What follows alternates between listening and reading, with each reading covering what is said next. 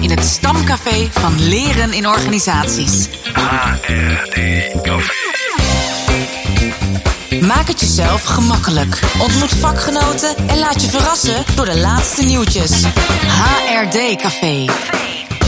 Ja, Dirk die zit hier tegenover me. We bevinden ons vandaag op een eh, zonnige dag op landgoed eh, Bloemenheuvel te Driebergen. Een soort eh, zomerdag met uh, Kessels en Smit collega's.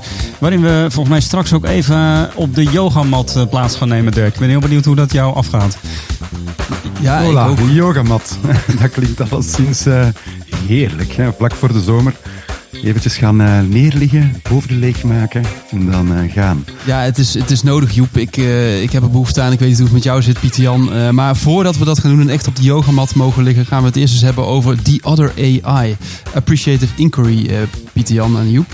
Onze Belgische collega Luc Verheijen was namelijk te gast in de podcast Inspiring Impacts. Een podcast die wordt uitgebracht door het Cooper Rider Center for Appreciative Inquiry at Champlain College met Dr. Lindsay Godwin als host. Amai, Dirk, ik ben onder de indruk. Je bent net niet over je tong gestruikeld. Ja, hè? Een hele mond vol. Ja, laat ons maar even ontwaren wat dat dan eh, juist wat is. Cooper Rider refereert aan David Cooper Rider, de grondlegger van de waarderende benadering in de United States of America, in Amerika. En eh, de podcast waar uh, Luc de gast was, draagt als titel From Collective Intelligence to Collective Action. Unlocking the Power of the Whole System. En in de podcast vertelt Luc over de werking van zogeheten AI of Appreciative Inquiry leernetwerken en vooral hoe dat dan doorrimpelt in organisaties waar de deelnemers vandaan komen. Ja, als eerste vertelt Luc wat uh, collectieve intelligentie inhoudt en hoe hij het hele systeem in de ruimte krijgt. Collective intelligence starts from this idea that in our organization or team or social life we experience a lot of challenges and new types of questions and the awareness that each of these questions is just too complex to understand or answer by one voice alone. So if you start from recognizing that, you become aware of the fact that you need to invite other peoples with their their inspiration, their ideas, their knowledge, their energy, their willingness to act, and to invite people to join into a joint conversation of discovery around the topic of change creates not only new ideas, new perspectives, but also generates a kind of a collective energy for people to want to step in and to take responsibility and to co-act on the change that we have collectively envisioned. Asking the question, whose voice do we need to hear at this moment? Whose perspective might add something to how we together get to understand this topic? Whose voice are we actually a bit reluctant to hear, but do we desperately need at this moment? So it, I think that type of question for me is, is, very important to ask at the beginning when we design uh, an appreciative inquiry process.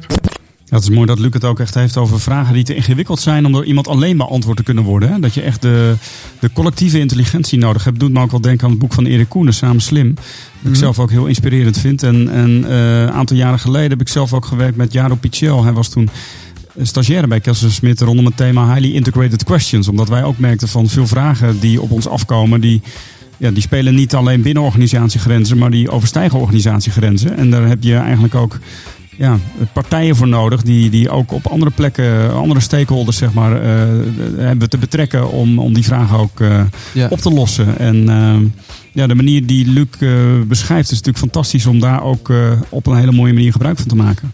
Het was ook wel mooi, vond ik aan het onderzoek destijds, dat het vertrok vanuit de vraag wat als een stad als Shanghai zou zeggen, of, of een grote stad waar veel smok is, van als wij in een week smok vrij zouden willen zijn, hoe moeten we dat aanpakken of zo?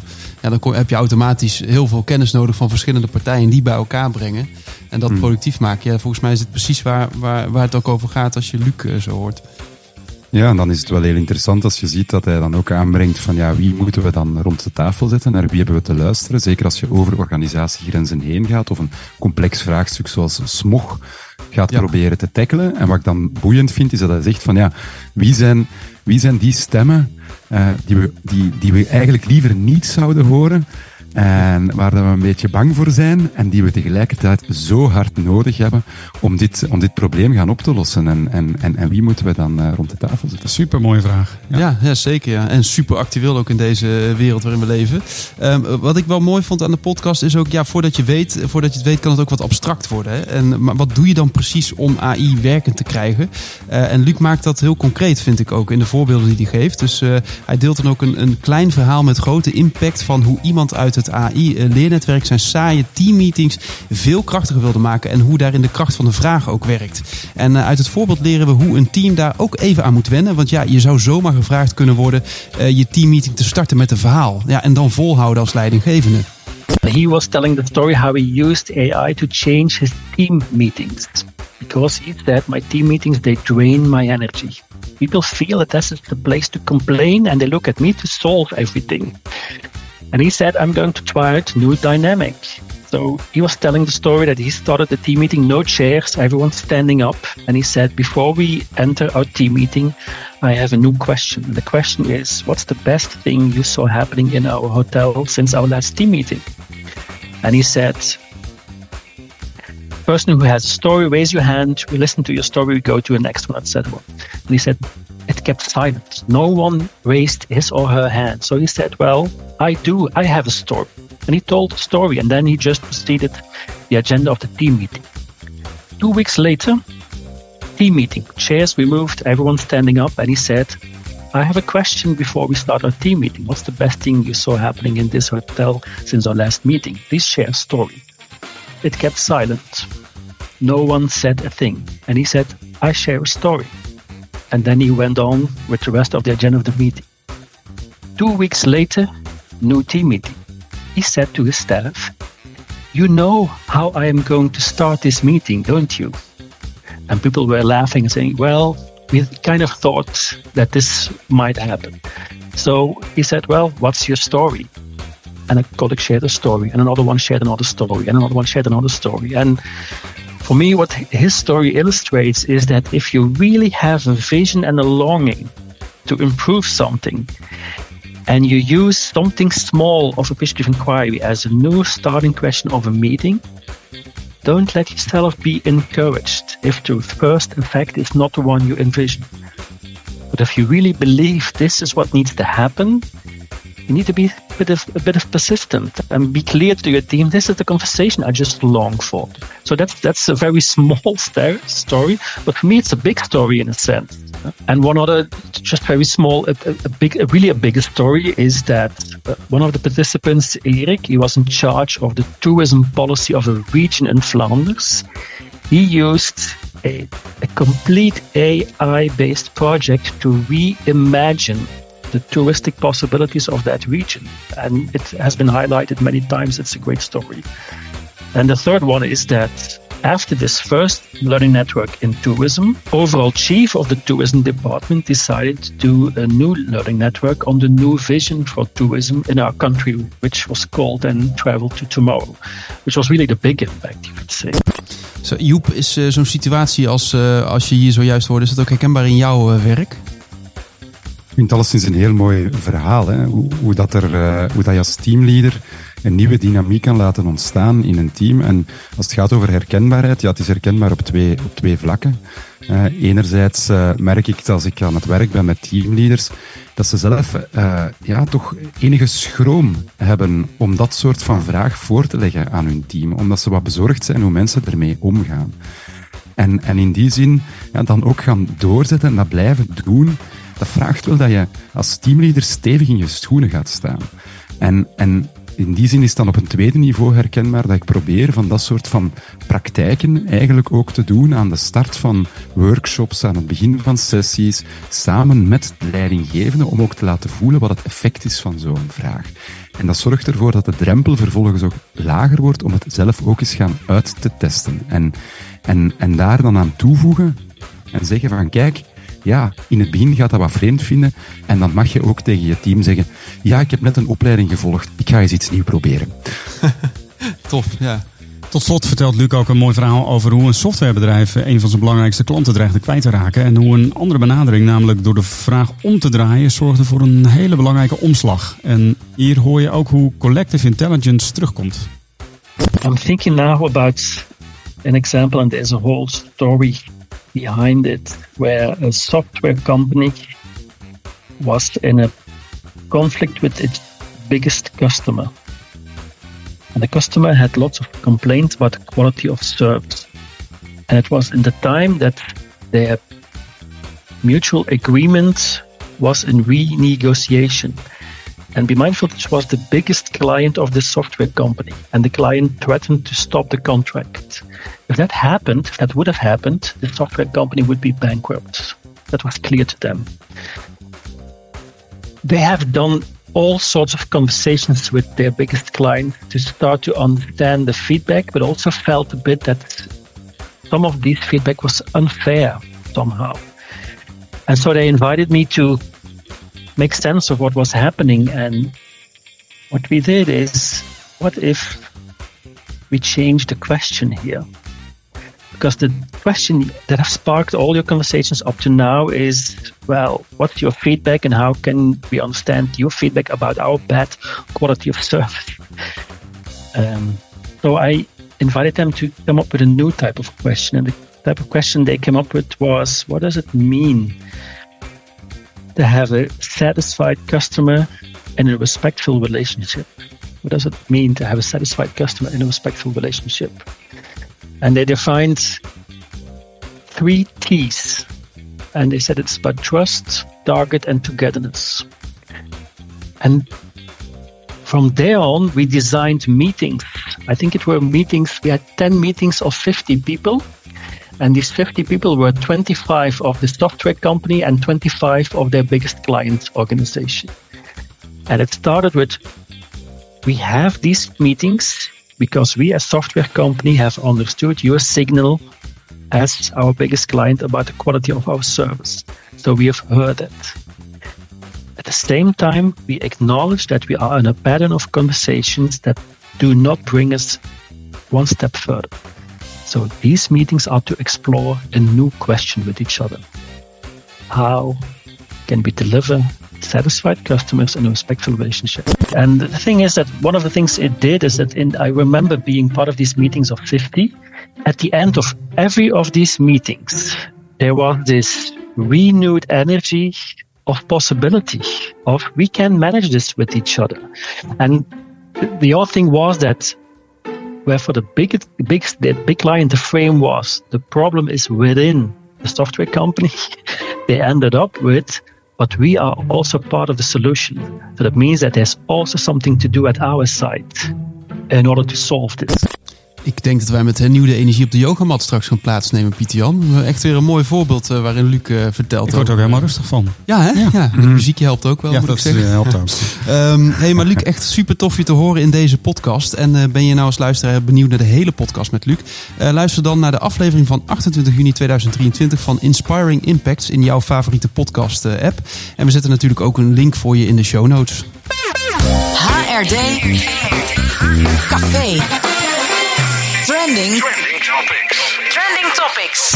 Wat zijn de laatste nieuwtjes? Dames en heren, we hebben een woordwolk op de website van Chipcast. Dat is wat uh, Chip twittert een aantal dagen geleden. En wel na 300 mailtjes nu eindelijk nog beter zoeken en vinden. En uh, nou Chip, ik heb even naar gekeken. Het ziet er echt super cool uit, dankjewel. Je hebt natuurlijk ook inmiddels een archief wat uh, waanzinnig uitgebreid is. En het is wel heel fijn inderdaad dat je kan, kan zoeken op die verschillende woorden. Welk woord springt eruit, PJ? voor mij even leiderschap en leerkracht. Die staan ook naast elkaar. Dus, ja. ja. En uh, ik dacht wel, je moest wel weer even zoeken naar de woordwolk. dus onder het thema onderwerpen kom je dan bij de woordwolk. Dus wat mij betreft mag hij ook gewoon op de homepage. Want hij helpt mij heel erg om meteen door te klikken. Dus dankjewel. En Dagblad De Morgen geeft uh, achtergrond bij het succes van online masterclasses met beroemdheden. Het lijkt wel uh, alsof wie de beste versie van zichzelf verwoorden daar slechts enkele muisklikken van verwijderd is. Het aanbod aan online leerplatformen waarop beroemdheden cursussen aanbieden groeit met de dag. Sinds de uitbraak van de coronacrisis is er een veel grotere vraag naar digitaal lesmateriaal. Oorspronkelijk was dat er als alternatief voor de afgelaste lezingen en cursussen, maar nu spreken ze ook een publiek aan dat graag iets bijleert zonder het huis te hoeven verlaten. De vraag is natuurlijk hoeveel je nu echt bijleert tijdens zo'n online cursus. En een gebruiker geeft in het artikel mee wel twee of drie zaken te onthouden per lessenreeks, maar over het algemeen niet het gevoel te hebben veel bij te leren. Er is dus nog wel wat ruimte als het gaat over het ontwikkelen van online cursussen en leermateriaal. Het wordt dus tijd dat wij ook eens uh, ons gaan bezighouden met deze materie, denk ik dan. Wat denken jullie, Dirk en Pietrian? Nou, ik uh, moet wel denken aan de Instagram. Dan krijg ik ook altijd van die masterclasses. En ik zag er laatst een van Gordon Ramsay. En dan denk ik toch ook altijd van... Oh ja, misschien moet ik ook eens een keer aan mijn kookskills werken of zo. Ja, en ik werk met Niels aan uh, virtual reality. Dat Oh, ja. is echt helemaal de next, the next big thing. De bom. Exact. Ja. Nice. We gaan eens aan de boom schudden van de online uh, leermaterialen en Zalig. Um, een leuk beeldend bericht op LinkedIn uh, kwam voorbij van Marcel Nooyen. Hij uh, was gekleed en wel in een soort OK-pak. Uh, blauw schort of, en, en, een paarse hoofddeksel. En met veel plezier deelt hij dat hij sinds 1 juni jongsleden zich verbonden heeft aan het Rijnstatenziekenhuis. In de rol van senior projectleider leren en ontwikkelen. En hij gaat zich daar onder andere bezighouden met werkplek leren. En het onderhouden van bekwaamheden met behulp van technologie. En de trainingen in de acute setting. Nou, superleuk en veel succes Marcel met deze mooie uitdaging. In ontwikkeling. HRD Café. Volgens mij is de, de Grabbelton uh, nog steeds in Vlaanderen. Hè? Vorige week ook al bij Annelies. En uh, ze heeft hem bezorgd bij jou, geloof ik, Joep. Heel, helemaal juist. Het staat nu uh, in het uh, mooie pittoreske Rotselaar. Wat zei je, Dirk? Ik zeg tijdens Rock werkte, toch? Uh, kwam ze hem even afgeven. Ja, ik kwam even afgeven tijdens Rock werkte. Er zijn betere momenten. nou, wat komt eruit? Ja, het is uh, deze week uh, quote nummer 27 geworden. Oeh, 27. Spannend. Hier komt ie. De enige manier voor een leider om leiding te geven aan levende systemen is bereid te zijn om een volger te zijn. Niet volger in de zin van ondergeschikte, maar in de zin van je laten leiden door universele, transpersoonlijke principes. Als je de principes van de natuur, het geheel volgt, kan je niets verkeerd doen. Zo. Ik moet denken aan het boek van Aart Goedhart over de kunst van het volgen, geloof ik. Heet dat. Oké. Okay. Uh, waarin dus inderdaad niet gaat over leiderschap, maar over. Over uh, ja, volg, volgerschap. Van uh, Bart Drent, Bert Damen en Aart Goedhart. De kunst van het volgen. Ik heb het net gegoogeld, maar ik, ik Daar durf... komt het niet uit, Nee, maar het klinkt uh, als een ook heel interessant boek. zou er zomaar in hebben kunnen staan of zo. Ja. Ja, Ja. ik heb, ik heb eh, geen idee wat de titel zou kunnen zijn. Ik hoor iets met leiderschap en hoe je ook als eh, leider juist door een volgende positie te hebben ook leiding eh, kunt geven of zo. Maar welk boek ik daaraan zou moeten koppelen? Heb je een hint? Het komt uit, uh, ja, ik ga het gewoon delen met jullie. Het komt uit een, uh, een boek geschreven door Jan Bommeré. Uh, het heet Door de bomen het bos. Ja, dat, dat boek Dat heb is, ik man. Eh, ja, Dat heb je in je kast ja, liggen. Ja, dat gaat over systemisch werken eh, door de boom het bos Ja. zien. Ja. Ja, de subtitel is dan ook uh, Ontdek de eenvoud onder de complexiteit in relaties en organisaties. Mooi. Nou, Mooi boek. Ja, Nou, weer eens lezen dan, PJ. 27. Ja, ik had het kunnen weten. Leuk dat je weer luistert naar het HD Café. En eh, volgende week nog eentje, hè, geloof ik. En dan gaan we op vakantie, denk ik. Ja, dan gaan we op vakantie. eh, dus eh, ja, eh, stuur ook vooral een mail als je een thema wilt bespreken in HD Café. Want dan kunnen we weer eh, bouwen aan een nieuw seizoen. En eh, dat vinden we alleen maar leuk. Eh, stuur een mailtje naar reactie eh, at hdcafé.nl. En tot de volgende keer. Asking the question whose voice do we need to hear at this moment? Deze podcast Deze podcast werd geproduceerd door Kessels en Smit Kessels en Smit. Broadcasting.